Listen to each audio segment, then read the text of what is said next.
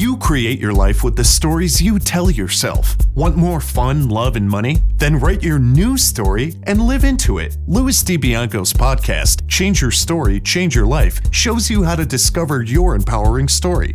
You'll meet many successful people who have created magnificent lives, even when the odds were stacked against them. Plus, you'll learn the secrets of great storytelling that can explode your business. And now, here is your host, Louis DiBianco. Isn't it wonderful how a caterpillar becomes a butterfly? What's really exciting is what we can learn from that transformation. The caterpillar and the butterfly don't look anything alike. You wouldn't think that inside that slinky creature that crawls on the ground, there's an elegant winged creature that can fly. Most of us never think that inside our humdrum day to day self, there's a unique, creative genius with enriching gifts to share with the world. The right story will give birth to it and set it free. Hey, hello, storytellers, and welcome once again to another episode of Change Your Story, Change Your Life. I'm your host, Louis DiBianco. I'm excited to announce that our sponsor is Audible. They are offering you a free download of one of your favorite audio books. You get to choose from 180,000 titles, and you also get a one month free trial of Audible's entire service. Simply go to www.audibletrial.com forward slash story power. That is www.audibletrial.com forward slash story power. For your convenience, you can listen to this podcast on iTunes, Stitcher, Google Play, and TuneIn Radio, as well as the website changeyourstorypodcast.com. Because the theme of the show is Change Your Story, Change Your Life, I've created a free gift for you, my listeners. It is an ebook called Storytelling Secrets for a Rich Life in Business. You can download it immediately at www.changeyourstorypodcast.com. One of the most rewarding things in this podcast for me is my ongoing dialogue with you, my storytellers. Let's continue that dialogue. Keep sending your comments about what you're getting from the show and what you'd like to see in it going forward. Send them to Louis, L O U I S, at changeyourstorypodcast.com.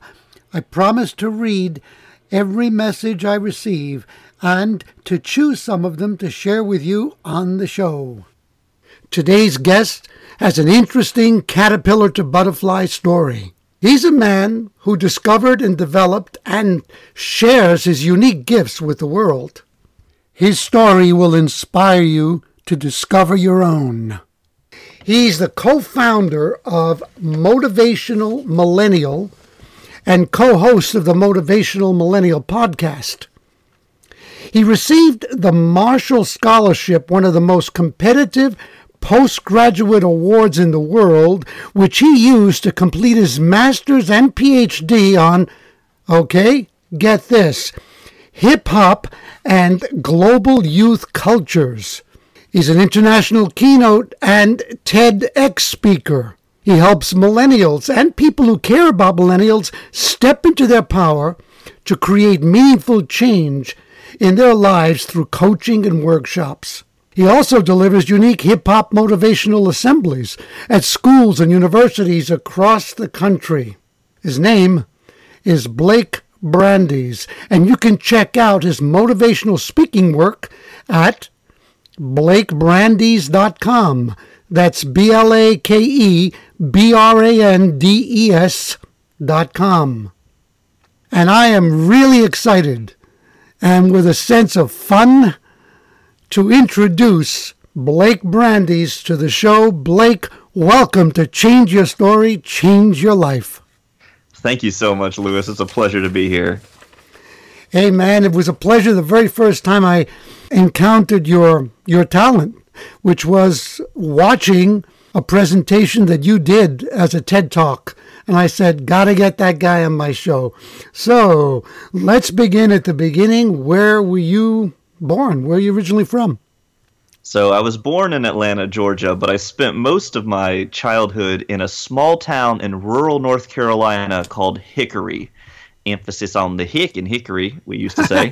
uh, and it was definitely an unlikely experience to have a skinny, nerdy white boy get into rap music coming out of Hickory, North Carolina.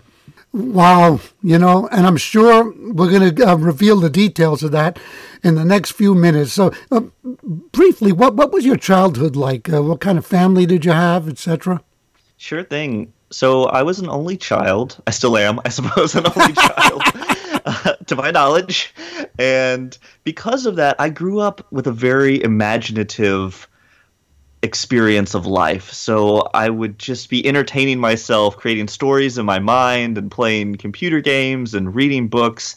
And because of that, I was never bored. And one of the things I still believe strongly to this day is that boredom is a choice. And that if we can choose to look at what's around us and ask the question, what's interesting about this? What can I learn from this? Then we will never be bored. And growing up in Hickory, North Carolina, I was doing pretty well until high school, and then I became very depressed. And one of the things I really love about your podcast, Louis, is your focus on the story we tell ourselves about who we are and what we're capable of. And when I was in high school, I was telling myself a pretty damaging story. And that story was that I didn't have any friends. I didn't know what I wanted to do with my life. I had never had a girlfriend, so I thought no one would ever love me. And all of those little stories added up to one big story that said, I'm not worth anything, and I don't know if I should keep living. What's the point? And thankfully, in one of my darkest moments, I reached out to one of my friends who really expanded my worldview. And she said, Blake, people do care about you. You do have a purpose. You are lovable. And what I realized in that moment and over the next couple of years was that she was right. The actions that I was taking because I thought nobody cared about me was actually pushing people away when they did try to care about me. And so it made that self fulfilling prophecy. So that was definitely a challenging experience in high school growing up that has really helped shape and inform who I am today. That's fantastic, man. You just um, you delivered a lot just in that um, in the, in these past few minutes. You know, um, I totally totally agree. Boredom is a choice, and as you discovered, depression is a choice. We don't know that or want to believe that while we're going through it, but it is. Now, who was the friend who helped you to see it differently? Yeah, her name was Catherine, and she, and one of the things that she told me that really helped was she said, you know, because I want to address something you mentioned about depression being a choice. I mean, I think the story we tell ourselves about that is a choice, but I think, uh, you know, based on some neurological research, there are also certain biochemical states that make us just feel physically bad. And so um, my friend actually, you know, she wasn't a neuroscientist, she was a high school student, but she recognized this and she said to me, Blake, whenever you're feeling this way, hopeless or frustrated, she said, do one thing you love. What's one thing you love? And I said, I've really loved to dance. She said, okay, go out in your little garage and put on your boombox, some music that you love to dance to, and just dance for 30 minutes. And as cheesy as that sounds, it actually really worked because once I was changing my physical state and doing something I loved, it was I was able to change my mental state. Whereas just sitting there and obsessing about how unhappy I was wasn't changing anything. Wow. Have you ever uh, studied with um, Anthony Robbins? I am a huge Tony Robbins fan, absolutely. Because what you just said is the essence of what he teaches. He says you begin by changing your um, your your physical state, you change it. And you do it by taking some kind of action. It will help to change your focus. It's a that that it's a it's a pattern interrupt in in uh, in NLP, and it will affect the way you feel. So that's that's powerful. That's wonderful. Who would you say were the strongest influences on your life as you were growing up? Definitely my parents. My mother came from a strong Baptist upbringing. Her father was a Baptist preacher, and while we as a family weren't necessarily incredibly religious, um, she really instilled in me this strong sense of social justice and morality, and that helping people was not just something we should do, but something we must do as part of our giving back to the world for the gift of life that we've been given. And so growing up, I really had that strong sense, uh, and perhaps a little too much of a sense of wanting to help other people all the time. And on the other side, my father is an English professor, and he was always committed to bringing culture to Hickory. And he started a visiting writer series where they would bring in incredible international authors from Alice Walker to Seamus Heaney um, and everyone in between. And growing up in that environment made me realize that if you can have a vision for what's possible and be willing to get creative about how to achieve it, you can help and inspire so many people who wouldn't necessarily even know they were missing something that critical. And those two elements, you know, my my mother's strong sense of social justice and my father's desire to bring creativity and culture to communities really combined in the work that I've been doing in going out and bringing hip hop and inspiration and talking about the growth mindset to students, especially in K through 12 schools across the country, um, some of whom have not necessarily heard these messages before or heard them related to something they care about, like music. And so those two influences have been really formative for me. Wow, that's wonderful. That is, I'm I'm getting uh, inspired just listening to you, and you. Uh, you know what's wonderful, uh, as people will discover, is that you were able to take something that you really love, which is music and movement, because it's definitely part of hip hop, and incorporate it into your sense of bringing value to others. And it's that marriage that makes all the difference in the world. So, I mean, I think I get it when you say at the beginning, maybe you were too much into wanting to help because sometimes I saw that in my parents helping to the point where they sacrifice their own happiness and that's not mm-hmm. a good thing. That's not a good thing. So this is fascinating man. Now was there something in your mind that you thought about as a kid that you said you said when i grow up that's what i want to be I always loved Legos, and so I thought for a while that I might be an architect. And I really enjoyed computer games, and I still do actually occasionally play a good round of uh, StarCraft 2 or a real time strategy game like that.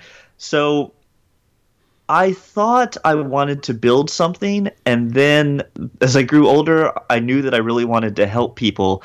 And when I was applying for the scholarship you mentioned in the introduction, the Marshall, I said that I wanted to create a non governmental organization that helps students. Um, and the thing was, at the time, I had no idea what that could look like. And in the interim, I ended up running a music production and artist management company. I uh, was chief program officer for a nonprofit that did help kids, and eventually now um, founded Motivational Millennial.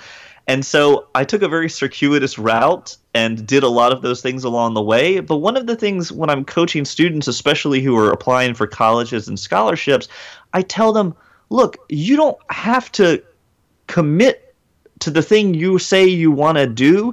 Just talk about the impact you want to have and show the scholarship committee or the college admissions committee a plausible future that they are investing in. Because a lot of people when they're applying for colleges or scholarships or jobs it's all about themselves right?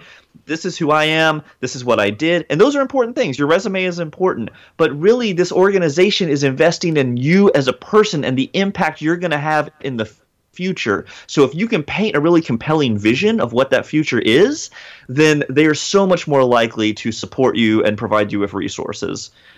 That's a fabulous, uh, fabulous insight to offer, man. Now, uh, I got news for you. You are an architect. You're an architect of happiness. Thank you. That's a great way to look at it. Well, you are, man. It's what you do. You help people to discover it and to build it within themselves. When did you become interested in hip hop? So, I was dancing to the Ghostbuster soundtrack when I was five years old. And while that's not exactly hip hop, it was quickly followed by MC Hammer and Kris Kross albums. But all through middle school, I didn't really get. I never understood hip hop as a culture, right? Until I was 14 and I started DJing and breakdancing and beatboxing and rapping. And when I started getting involved in the cultural aspects, I realized, wow, hip hop is such a creative and resourceful and powerful medium to share a message, to bring people together, to inspire, to create change, and to create art. And so, as I started to learn more about it, I saw it was much more than the music, although the music is still incredibly important to me, and I love the wordplay and the lyricism. So, that was where I started really getting into it and performing hip hop. And Louis, I was terrible at the beginning. Let's just put that out there. I was such a bad rapper. Um, you know, I could rhyme okay, but I had no sense of flow. You know, the delivery, the cadence, and like anything, it just it took practice. It take it took mimicking other artists who I admired. And thank goodness the internet was not such a big thing when I was starting out because I was able to grow and learn in this little cocoon. And I have so much respect and appreciation for people who are starting to create their art now in this incredibly public and uh, visible world that is social media because you know, it took me years to get to the point where I was able to perform in a way that would be acceptable for other people to enjoy. So I'm thankful wow. for that opportunity. By the way, I don't recall ex- the exact title right now, but there is a series, a brilliant series on Netflix right now, and it's about the history of hip hop. Did you know that? Actually, the host of it is one of my favorite rappers of all time. His name is Shad, S H A D. And talk about someone he combines all of his lyrics are clean, so he doesn't swear, but the most intricate, brilliant wordplay, concepts for songs. Um, if anyone wants to start at a place, uh, his album T, let's see if I can spell T S O L, which is Lost backwards. Um, beautiful album. Well, that's fabulous. Now, so what's the name of the show? Do you remember? I don't off the top of my head. Uh, but I have I have the internet. you know what? Yeah, we'll probably maybe it'll come to us before the end of the show, but I will find it and put it in the show notes anyway because it's it's quite. Uh, I've watched it. It's it's it's very very strong. Um, it really makes you understand, hip, huh? Hip hop evolution. Nope. That's called. Nope. No, oh. that's that's not the one. So that's another one. I'm gonna no. This is a, a dramatic series, man. It's it's it's powerful. Um, uh, you know what? Uh, I won't spend oh, the time. Get down. You're talking about the Get Down. The Get Down. That's it, man. Yeah. Yep. yeah. Have you watched it? I've not watched it yet. It's on my queue. It's oh. my queue. Oh man, it's it's something else. Anyway, uh, were you intimidated by other successful hip hop artists as you were developing your skill, your talent?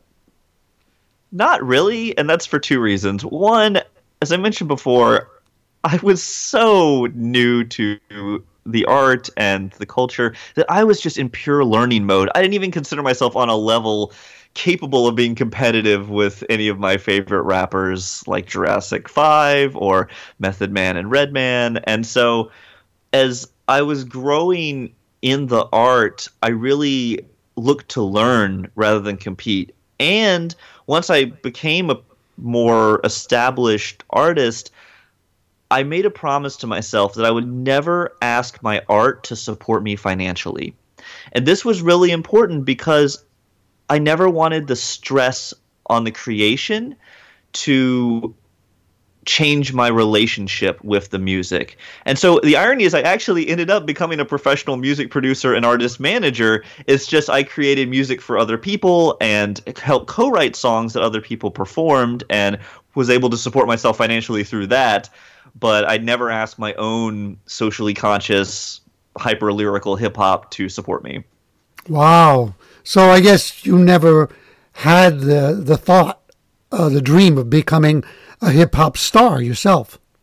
Well, the irony is, while I didn't think about being a professional recording artist, hip hop star, I actually get to walk into schools and be a hip hop star for thousands of students every year. And it's the most fun thing because I get to rap and teach them how to beatbox and we dance. And in some ways, it's the best audience imaginable because if I were at a traditional hip hop show, I feel like I would always have to be proving myself. You know, do they think that I'm cool enough? Do they think I'm real enough? But with kids, they just want to have fun, they want to learn, and so I can bring that to them. And so for me, I feel like I kind of am a hip hop star to them.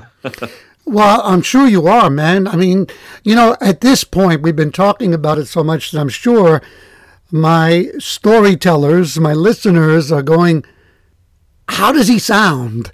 You know, and uh, you, because you did describe yourself as a kind of, you said that you were a this this awkward and kind of geeky white boy. Well, guys, let's give them a taste. I love when you do with your voice alone the sound and beat of a drum. Take it away. All right, so we can do a little beatboxing, also known as vocal percussion and it sounds a little something like boom tska boom boom tska boom tska boom boom tska boom boom tska boom boom tska boom tska boom boom tska boom psh psh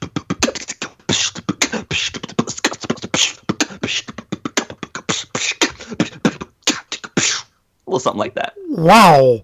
You know, it's amazing. I mean, I know you're doing this with your voice, but I can see and hear a, an actual, I can hear a musical instrument, a musical instrument, a drum.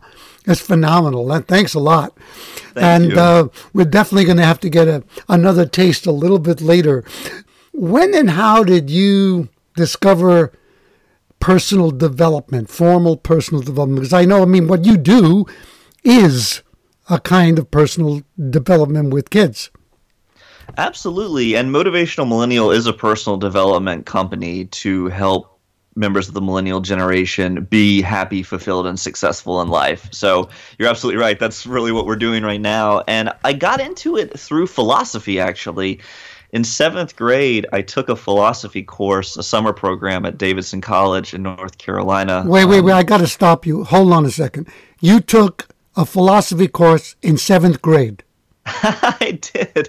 It was part of this program where you took the PSAT uh, in seventh grade, and if you qualified, you were able to go to a summer program called TIP, the Talent Identification Program. And it was the best thing because up to that point, I had always felt like this nerd outcast because I loved reading, I loved having intellectual discussions, but I thought my friends they just wanted to watch TV and talk about sports, and so when I went to this program in 7th grade and then later in 8th and ninth grade as well during the summers, I was surrounded by kids who also loved intellectual discourse and they were passionate about things as nerdy as you know magic cards and things like that. And it was such a great experience. And from a personal development perspective, studying Plato and Descartes and Nietzsche and Derrida, they just opened my worldview and said, wow, you can look at life differently. And there's so many different interpretations and lenses you can use to understand your own existence and the world around you. So that was really my initial entry into personal development. And then from there, I've found books. The Seven Habits of Highly Effective People, Stephen Covey was an early one. And most recently, people like Brene Brown, Tony Robbins, Liz Gilbert, um, Eckhart Tolle, some really, you know, powerful people who I've experienced through that. That is a very impressive list. How did you decide to marry hip hop with personal development? It's actually one of the lessons that I like to tell students, which is combine what you love to do with what you have to do to make it fun and to be more successful at it. So for me, what I love to do was listen to and think about hip hop. And what I had to do in college was write essays. So I asked my teacher freshman year in my freshman year seminar class, could I write my essay about Plato as a rap? And he looked at me kind of incredulously and said, um, I mean, will it be good? And I said, no, no, no, it'll be good. And he said, uh, will you cite your sources? And I said, yes, I'll cite sources. And he said, will you use in-text citations? I said, yes, I will pull quotes and analyze them in the rap. And he said, okay, good luck. So from there, I started writing about hip hop in a scholarly environment, and it made essay writing so much more fun. And I started applying that to so many different areas of my life. You know, rather than just doing the chores, I would do the chores while I listened to my new favorite hip hop album. And that's really what I share with students. That was actually the first message when I was taking my assemblies into schools um, that I was working with students was that passion plus academics equals success. And later I realized that you needed a little more uh, fun nuance for students to really get on board with that message. But mm. it, was, it was a great experience. Yeah, that's how I connected the two. Do, do you remember any of that uh, that that thing you did on Plato? Sure. The open the opening was um, it's Plato's Republic, books two and three. He banished all the poets, but he couldn't banish me. wow. I love it. I love that creative spirit. It's a, it's a joy to hear and to feel. Are there any personal development leaders uh, that you particularly admire and follow? And if so, why? Sure. I mean, the aforementioned ones, obviously Tony Robbins, um, etc., have a ton of people who are following them, and most people probably know them. Someone I really recommend is Marie Forleo. She runs B School, which is a business entrepreneurial training program. But she produces weekly YouTube videos for free that are so insightful and funny and thoughtful. And she interviews amazing people like Tony Robbins and Seth Godin and great people like that as well. But in terms of someone people wouldn't know as much about, I would definitely recommend checking out Marie Forleo. How do you how do you spell her last name? F O R L E O. F O R L E O. And it's Marie, M A R I E? That's right. Marie TV is the name of her um, channel. Oh, good. Marie TV. Wonderful.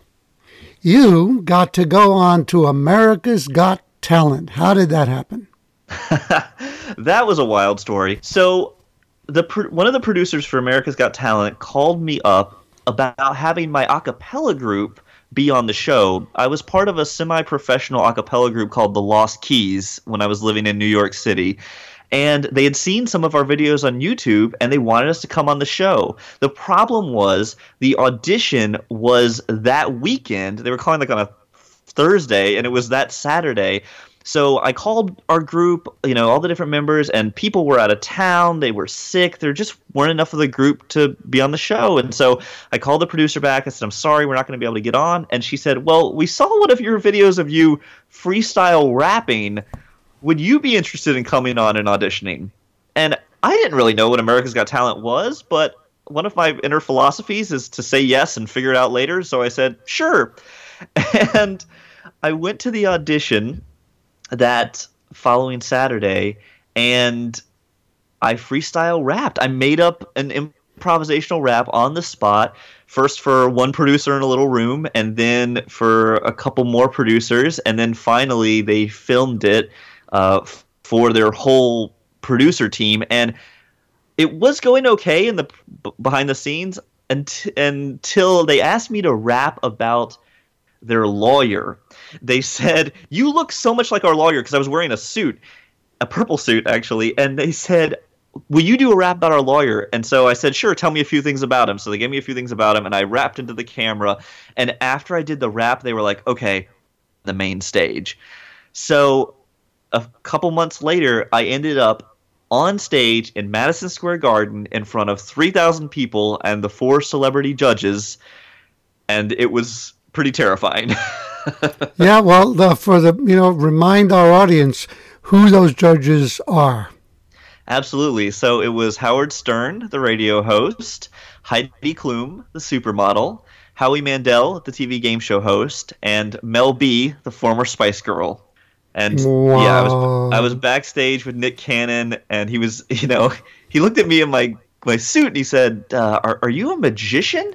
And I said, "Not exactly, Nick, but I do pull words out of thin air." And he goes, "I don't know what that means." I said, "Don't worry, Nick, you're about to find out." So they called me on stage, and that's when all the the craziness started. You know what? Uh, I know people can they can hear this and see it on the TED talk, but I think it's worth giving us a summary of the highlights of that. Yeah, for sure. What? So, yeah. so I went out on stage, and Howie Mandel asked me, "What's your name and what's your talent?" And I said, "My name is Blake Brandes, and I rap." And he goes, "You rap?" And I said, Yeah, and actually, I freestyle rap. So if you bring up someone from the audience, I'll make up a rap about them. So Howie goes in the audience, he brings up this guy, and I asked the guy a few questions. I said, You know, what's your name? And he goes, My name's James. And I said, Whoa, James, where are you from? And he goes, I'm from North Dakota. I said, All right, James from North Dakota. Uh, what do you like to do for fun? And he goes, I like to hunt and fish. I said, Okay, James, I'm going to make up a rap about you. So the beat dropped, and I started rapping and it actually started going pretty well. The crowd was laughing at the jokes and cheering at the punchlines. James was having a great time. You know, I was making up a rap about him. And then I heard a sound I've been dreading the entire time. I saw a big red X light up in the front of Howard Stern's desk, and I was almost done at this point with the rap. And in that moment, I sort of had a split second panic, and I thought, okay, I have a couple options. Like Howard doesn't like it. I should maybe I should just stop rapping right now, or maybe I should just keep going and pretend like it didn't happen. But then, like my hip hop instinct kicked in, and I said, "Wait a second! If someone disses you in hip hop, you have to flip it. You gotta, you know, you gotta use it to your advantage." And so, with just a few seconds left, I said. Time is running out, but you know I'm not stressing. I came to reach the people and to teach a lesson. And yo, it doesn't matter if Howard gets to Xing, I'm still gonna keep rapping, no question. Woo! Wild. Thank you. oh, so we go to the judges, and Howard Stern is angry. He's like, man, freestyle rap's not a talent. It's called freestyle for a reason because you can't get paid to do it. I vote no. You don't go through. I'm like, ow, man, that's rough. So then we go to Heidi Klum, the supermodel, who says, I actually liked it. I thought it was a talent. And I vote yes, you do go through. And I'm like, yes, Heidi Klum likes my rap. She thinks I'm hot. I mean, she thinks I'm talented. Yes. Okay, good. So then we go to Howie Mandel, who says, I also liked it. I thought it was more than just rap. It was comedy. It was theatrical. I vote yes, you do go through. So then it all comes down to Mel B because I needed three yeses to get to the next round. So imagine having your entire future in the hands of a former Spice Girl. this felt like. So Mel B says, I liked it, but I've seen better. I vote no. You don't go through. And I'm like, ah, man, that's it. Two yes, two no. I don't go through. But then the producers came out and they said, this season on America's Got Talent, we have a special feature. There's a golden button that each judge can only use one time during the entire season. But if the judge uses that button, it saves the act on stage and they go through to the next round. So now the crowd is going wild. They're chanting, send him through, send him through. Howard Stern is up on his feet yelling at Howie Mandel, saying, Howie, if you like Blake so much, why don't you use the golden button and send him through? And the crowd's chanting, send him through, send him through. So the Howie stands up and the crowd just goes wild. They're chanting, use the golden button, send him through, use the golden button. And Howie goes, I, I, I just can't do it. I'm sorry. Oh, man. And I didn't make it through. But okay. Honestly, huh? it was one of the best things that could have happened to me to get to that point and not make it through. so now, I see everybody listening, you hear the energy in Blake's voice. He didn't frame that as a failure. His lens did not allow him to see it as a failure. What were the, the biggest learning lessons you got from it? Just because you lost doesn't mean you failed. That was such a helpful experience for me because it showed me that doing something hard and doing something that's honestly terrifying is a great experience that gives you courage and strength and helps you connect with people and gives you an incredible story to tell yourself and other people about what you're capable of and what you're willing to do and risk. And so that for me was the biggest lesson about going on America's Got Talent. It's fantastic. I'm going to challenge you now. You used the word just because you lost. Could you place a different word in there? Do you even like you say I I know you you turned it into a positive. You didn't fail, but was it losing? Could you think of another way to say it? Sure thing. I mean, what I tell students is always reframe challenges as opportunities. So in that moment, I said, What is the opportunity here? Well, I just got to share my talent with 3,000 people, and now I get to share this story with thousands of students all across the world. And on a technical note, America's Got Talent doesn't own any of my creative rights. So, you know, if I made it to the next level, I would have had to sign over some of my creative rights to my music. And so that was a great opportunity. Uh, so absolutely, you know, I, I say it in that specific uh, way about losing just for people who may frame it like that. But you're absolutely right. I never think of anything. I don't think I've ever lost anything, even when. I mean, I've had some other rough you know public experiences that were challenging um, a freestyle rap that went wrong in front of 500 people in an auditorium you know there there have been a few challenges along the way wow you know um, yeah and and and the other thing is that experience uh, resulted in a very exciting TED Talk. That experience was part of why you're here today sharing your wisdom and your energy with uh, the storytellers on my show. So it's fantastic. But, you know, I, when I was thinking about reframing the word, because every single word to me is important, uh, I would say just because you were not chosen by those four individuals doesn't mean you failed. Oh, yeah. I believe choosing yourself is the most important thing you can do. Because I could have believed what Howard said or what Mel B said, and I could have just stopped rapping. I could say, yeah. you know what? If these celebrities don't think I'm good, I'm just not good enough. But what I realized was the choice was mine. I chose to use the thing I'm passionate about, which was hip hop, to help people and I choose that choice every single day, and I realize it's a choice. So you are so right, Louis. Thinking about you always have the choice of the story you tell yourself and what you interpret events in your life to mean. Oh, yeah. Thank you for that. When did you decide to do a TED Talk, or was that an invitation as well, or did you pursue it? It was an invitation, actually. I was having a conversation with a professor in Hickory about millennials and some of my experiences. And he said, I would love for you to talk about that. I'm actually on the TEDx committee, and we'd like to invite you to apply to speak. And it was really rare, actually, because they typically don't take people who are motivational speakers for TED style talks um, just because they want something of substance. And so what he said was he said, look, you know, you have all this experience working directly with millennials and young people, and you also have your academic background in hip hop and global youth cultures. Like you're very qualified to talk about this, and we think it's an important message. And so despite the fact that you are sometimes a motivational speaker, we still want to ask you to apply. And so I'm so thankful for that opportunity and that I said yes. Yeah, really.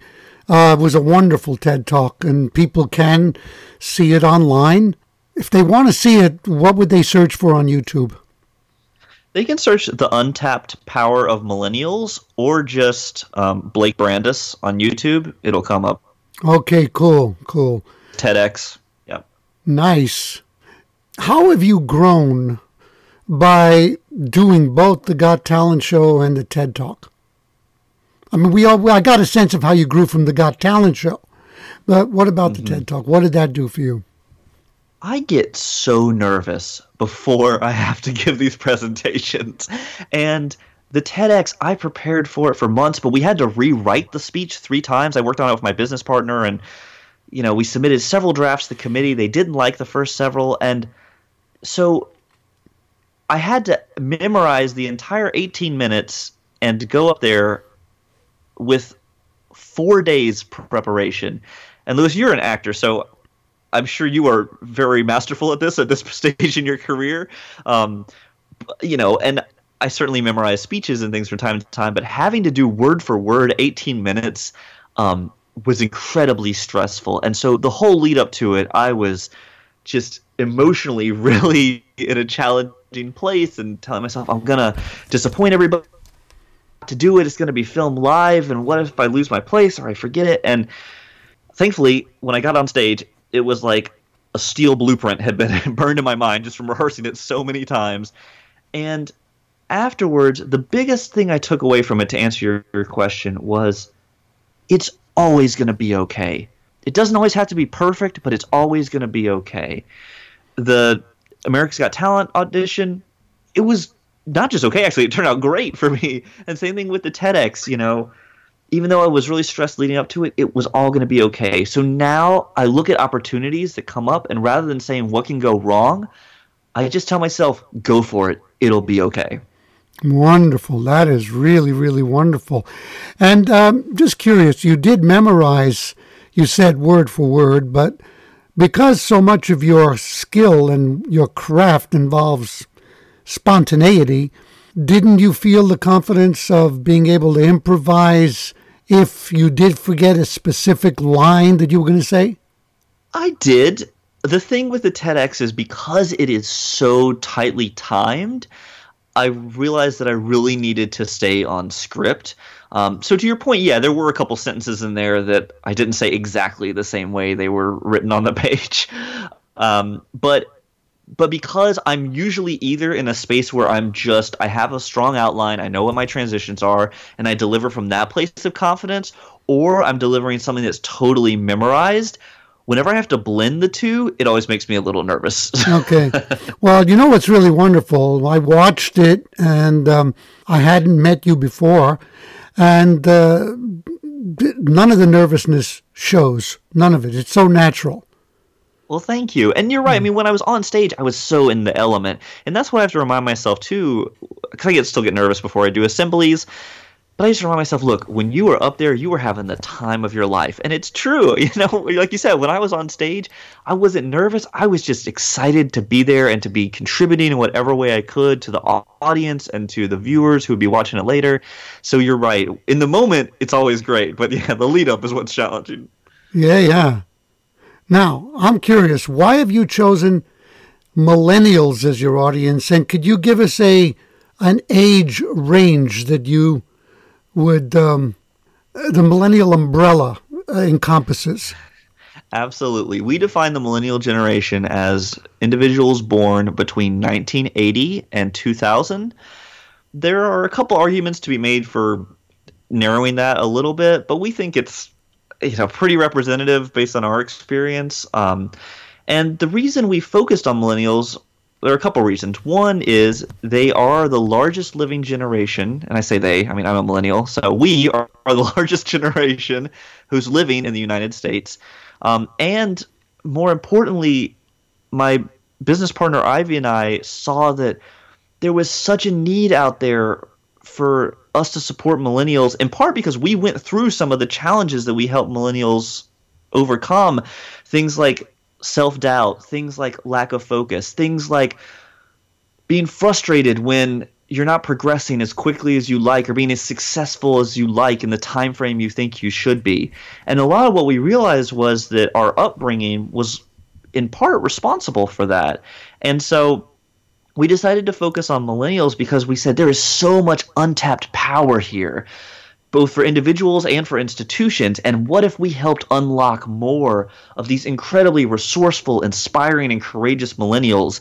And the reason we founded the Motivational Millennial podcast was to share stories of millennials who are doing incredible things in the world, contributing, living their passion and their purpose. So that's why we have really chosen to focus on millennials.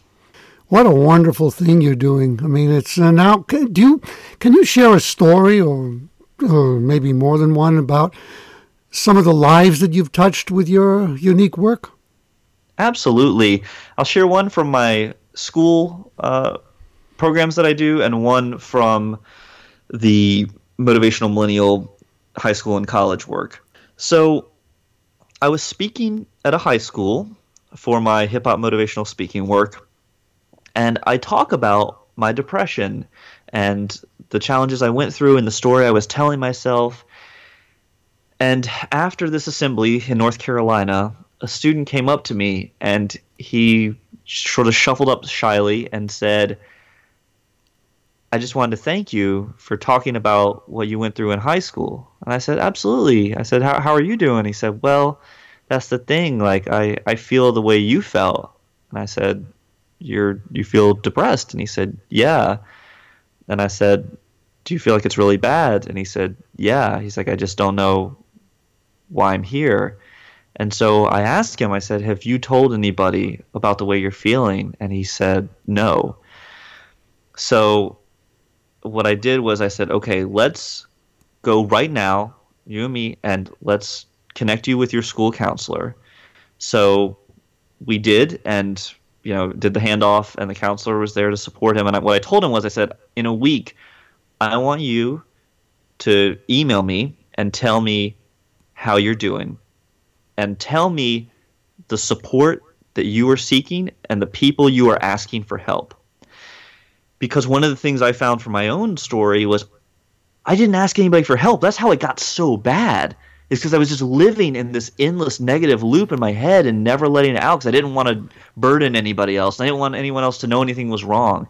And so a week later, he, he sent me an email and he said, I've been talking with the school counselor. I've been talking with my friends. I feel so much better. Thank you for encouraging me to talk to somebody. And that, Louis, was just, man, that was such an important reminder of how we need to encourage people to share when you are struggling. It's not a burden. It's the most important and responsible thing you can do in that moment when you feel like you can't take it to talk to somebody in your life. You so, may have you may have saved uh, that young man's life. Well, thank you. You know, I, my goal is just always to support students and um, and I guess all people, but yeah, you know, I think it's important that we talk about it and important to encourage people to go to therapy. Therapy is fantastic. Therapy is a place where you can just share what is on your mind, work through things you're thinking about that are frustrating you. And it doesn't mean anything about who you are as a person, like what your worth is. There's such a stigma around mental health and therapy, and it's something we should all be talking about so much more often anyway, so we can get to that more in a minute. But no, the, that's that's, yeah, that's, you know, that's wonderful. That is really really marvelous. Now you said you had another story. Yeah, absolutely. So with Motivational Millennial, we run youth leadership summits and entrepreneurial summits for high school and college students. So um, colleges or business schools or high schools bring us in and we run these workshops and they're very interactive they're fun. It's not just sort of a sit down and write all day kind of thing. And after one of the workshops i had a young man come up to me and he said you know before this workshop i didn't ever think i could pursue music as a career. But because you showed me that if I am patient and focus on what I'm passionate about, I can do it. I'm actually going to give it a shot. And so, you know, I told him, I said, I believe 100% that that is possible for you. And I think if you are patient and don't rely on it to feed you for the first five years, you can totally do it. And sure enough, a year later, I got a tweet, like a direct message on tw- on Twitter from him, and he said, "Hey Blake, just wanted to let you know that I have a part-time job as an audio tech in a studio and I'm still pursuing my dream to be a music producer. That day changed my life. Thank you so much." Whoa. So Mm. Yeah, just seeing that, and, and I give all the credit to him, right? He just needed someone to unlock it, and then he did all the work. He did all the hard work of day in and day out, practicing his craft, getting better, connecting with people in his field, volunteering until he got a paid opportunity. You know, that's the hard work. So I want to really emphasize that the credit is for him, but we do need more people unlocking that in the young people around us. Well, yeah, look, the credit is his, absolutely, and it's wonderful that you acknowledge it. But hey, you can't, don't downplay your role as a catalyst because without that impetus, without that spark in that moment, maybe that guy would not be pursuing his dream. Thank so, you. Own your power, my friend. That's going to become part of your story now. Now, where do you see yourself in five years, Blake? Doing more of what I'm currently doing. I love speaking. I love doing workshops with millennials, and I love performing hip hop. And one of the things I think I do want to start doing more of is one on one coaching. Um, my business partner Ivy just finished her certification with the Coaches Training Institute, and just seeing the impact she's had on people's lives has been really inspiring.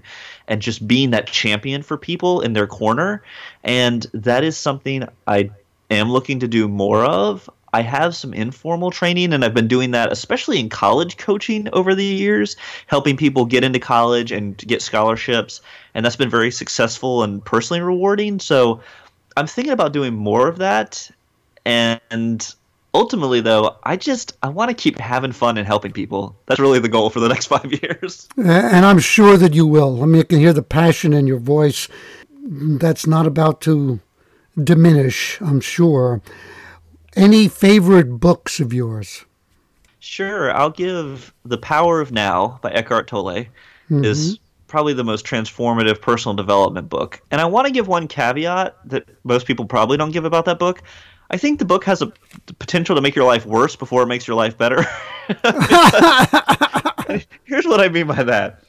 The power of now is all about recognizing that we are always telling ourselves a story and that we've got that mind chatter, you know, the monkey mind, it's called inner critic, it's called a lot of different things.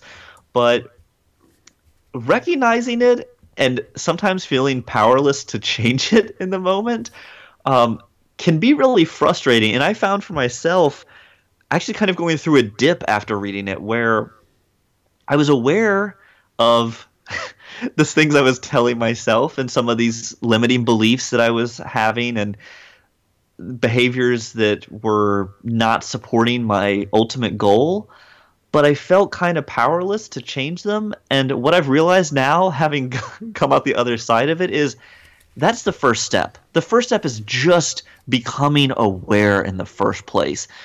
And I think what I would say to people is give yourself permission to take your time. And every day that you are more aware is a victory, even if you haven't changed anything that day, because it will grow to change so yeah, that's what I would say. You know what? Besides a wonderful share for the uh, listeners of the show, I needed to hear that today. So thank you. Any other book? Oh gosh, there are so many. Okay, I'm going to make a really unorthodox recommendation that I don't normally make, but go back and read some Shakespeare. That's my other recommendation, and here's why. Just just like read one act or even one scene of Shakespeare along with some annotations beside it, and you will realize what the human mind and spirit is capable of achieving. When I was working on my album two albums ago, Soulfire, I had just read James Joyce's Ulysses. And I say read in quotation marks because it's really hard to read that book. It's like a thousand pages and it's postmodern and some of it's, you know, in narrative. Some of it's just stream of consciousness. Some of it's like a taxonomy. It's just, it's a really hard book to read. But I remember when I finished it, I just thought to myself, one human mind with maybe some editor's help, was capable of producing this, I want to try to create something that's even as tenth a tenth of the imagination and the creativity and the fun and the inspiration that this is. So my unorthodox recommendation is going to be read some Shakespeare. Check out the wordplay. Check out the social commentary. Check out the dirty jokes. Like Shakespeare combines such high art with such just raw humor and real human experience that it's worth giving it a visit if you haven't read Shakespeare since high school. Oh, absolutely. Do you have a favorite Shakespeare play? I'm going to have to say Hamlet, although it's kind of it's kind of played out, but you know what? Actually, what, you know what? I, what, what, do you, what do you mean it's kind of played out? What do you mean?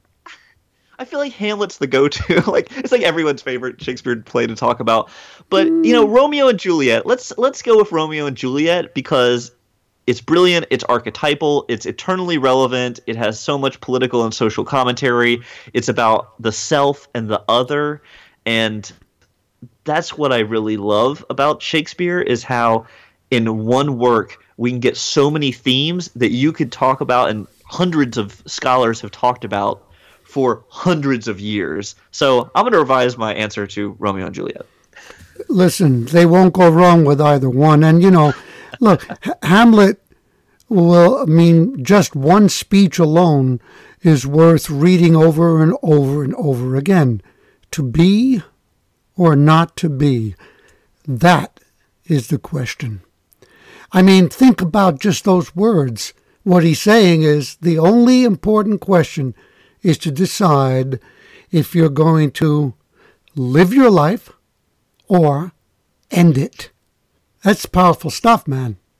That's super powerful. And mm-hmm. in another context, you could read that to mean are you going to be your fullest, most expressed self in this world and give everything you have to give? Or are you going to hide? Are you, you know, not to be, not to be seen, not to be heard? And that is a choice we have every day. And it's hard. It is hard to put ourselves out there and to possibly face challenges or rejection. But, but as you said, to be or not to be, that is the ultimate question. I like that. I like that interpretation. Wonderful. Thank you. What about one favorite quote? You are enough. I don't know that anyone in particular has said that, but I think if there's one thing I could tell everyone every single day of their lives when they wake up in the morning, it would be you are enough. You are smart enough. You are attractive enough. You are strong enough. You have enough willpower. You have enough money. You have enough resources. You have enough contacts where you are right now to take the next step towards where you want to be. Because so often we don't start we don't try, we don't learn and grow because we're telling ourselves, I'm not enough, whatever. I'm too old, too young, too inexperienced, too unattractive, too experienced. You know, we can talk ourselves out of doing anything. But the bottom line is everyone who got anywhere started where you are today or you know farther back than you are today and comparison is a dangerous trap Mm-hmm. I've got a line. I'm finishing a new hip hop album called Remix Your Reality, and one of my lines that just keeps popping into my head is comparisons guaranteed to make me unhappy. Mm. And mm. you know, that is the truth. Anytime I'm unhappy, it's almost always because I'm comparing myself to something else or someone else. Mm. I love that. Did you say comparisons uh, plural or the comparison with an apostrophe s? yes, comparison with apostrophe s. Comparison is guaranteed to make me unhappy. Yeah. I'm writing that one down. Guaranteed to make me unhappy. I love it. Thank you. How yeah, can, I should. Uh, how can people contact you, my friend? So you mentioned BlakeBrandes.com and also Motivational Millennial that's millennial M I L L E N I A L dot com. And if you actually go to motivationalmillennial.com slash free gift, um, we have just finished a personal transformation guide called Motivating Your Millennial Mind. And it's to help millennials grow and live the fulfilling life that we know you are capable of achieving. And it basically lists the four limiting beliefs and eight motivational tools, action steps, and reflection questions to help us overcome those limiting beliefs that we tend to come up against again and again whenever we're trying to do something meaningful in the world. Wonderful. Take advantage of that, storytellers. Absolutely. And you know what? Don't talk yourself out of it by saying, you know what, I'm not a millennial, I'm too old. No, go and download it. I'm sure you'll get something from it and then pass it on to a millennial that you care about. Let's bring this baby to a smashing conclusion with some fun freestyle rap. What do you need to get that going? I just need a few topics just to prove that this is actually made up on the spot, that it hasn't been rehearsed beforehand. So if you just have a few, it could be uh, themes or subjects or just even something really specific uh, to just to prove it's made up on the spot. Okay, let me see. Um, oh boy, me, the talker, suddenly goes silent. Okay, I, I want you to do freestyle rap on Haagen Dazs ice cream. Okay, beautiful. All right, so we got Haagen Dazs ice cream, and um, what? Let's do. What's your favorite movie? Okay, that's great. Um, let's say The Godfather. Okay. All right. The Godfather, and um, one more. Uh, your favorite? Let's see. Do you have a favorite philosopher or or personal development uh, person? Tony Robbins. Tony Robbins. All right. Beautiful. Okay, so we've got um, Haagen Dazs ice cream, The Godfather, and Tony Robbins for our freestyle. All right, yo, uh, you might see me on the news. I'll make you an offer that you know you can't refuse. See how I do it? Yo, it's not a bother. Yo, catch me one, two, three, the Godfather. Ayy, I'm Tony Montana. See how I do it? Yo, I'll rock the bandana. Hey, you know I don't sin, but I gotta go awaken the giant within like my man Tony did. Yo, rock the stage, see how I do it. Yo, when I'm in a rage, I feel I might get mad, I feel I might scream, but that's the time for me to get Haagen Dazs ice cream. Oh, you know what I'm saying. The name's Blake B, and I am not playing. So hey, y'all, you gotta get your mind right. As Louis once said, change your story, change your life. Woo! Thank you, my man. Thank you. You have given us a gift today. Thank you. I appreciate that. Oh, yes, a really special gift. And storytellers, you can hear my cat Pushkin uh, approving of everything she hears. She just loves freestyle rap. Thank you, storytellers, for spending time with us live today. I know that you had fun and that you learned something. Share these things with people. Let them know that they can hear this podcast on iTunes, Stitcher, Google Play, TuneIn Radio, and at changeyourstorypodcast.com. And at the website, there's a free gift for all of you a downloadable ebook, Storytelling Secrets for a Rich Life and Business. Blake mentioned quite a few incredible, inspiring books.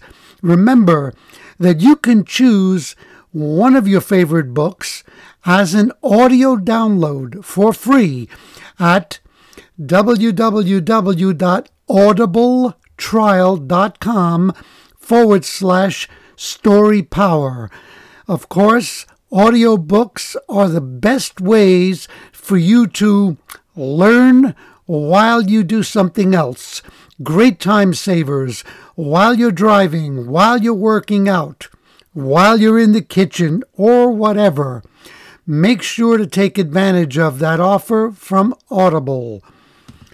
And during the next week, think about is there inside of you a butterfly that's dying to get out.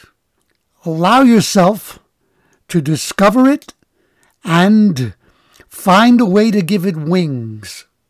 Begin by asking, How can I change my story and change my life?